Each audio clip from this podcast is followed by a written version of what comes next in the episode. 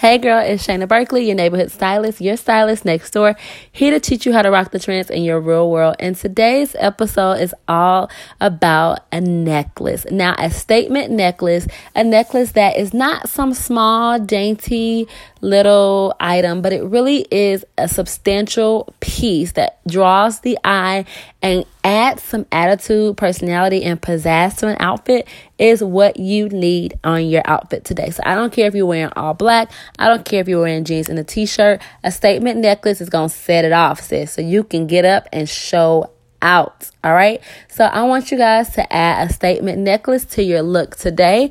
And then make sure you come follow me over Instagram and tell me how it goes. Matter of fact, tag me in your pictures. I love to see them. Talk to you soon. Bye bye.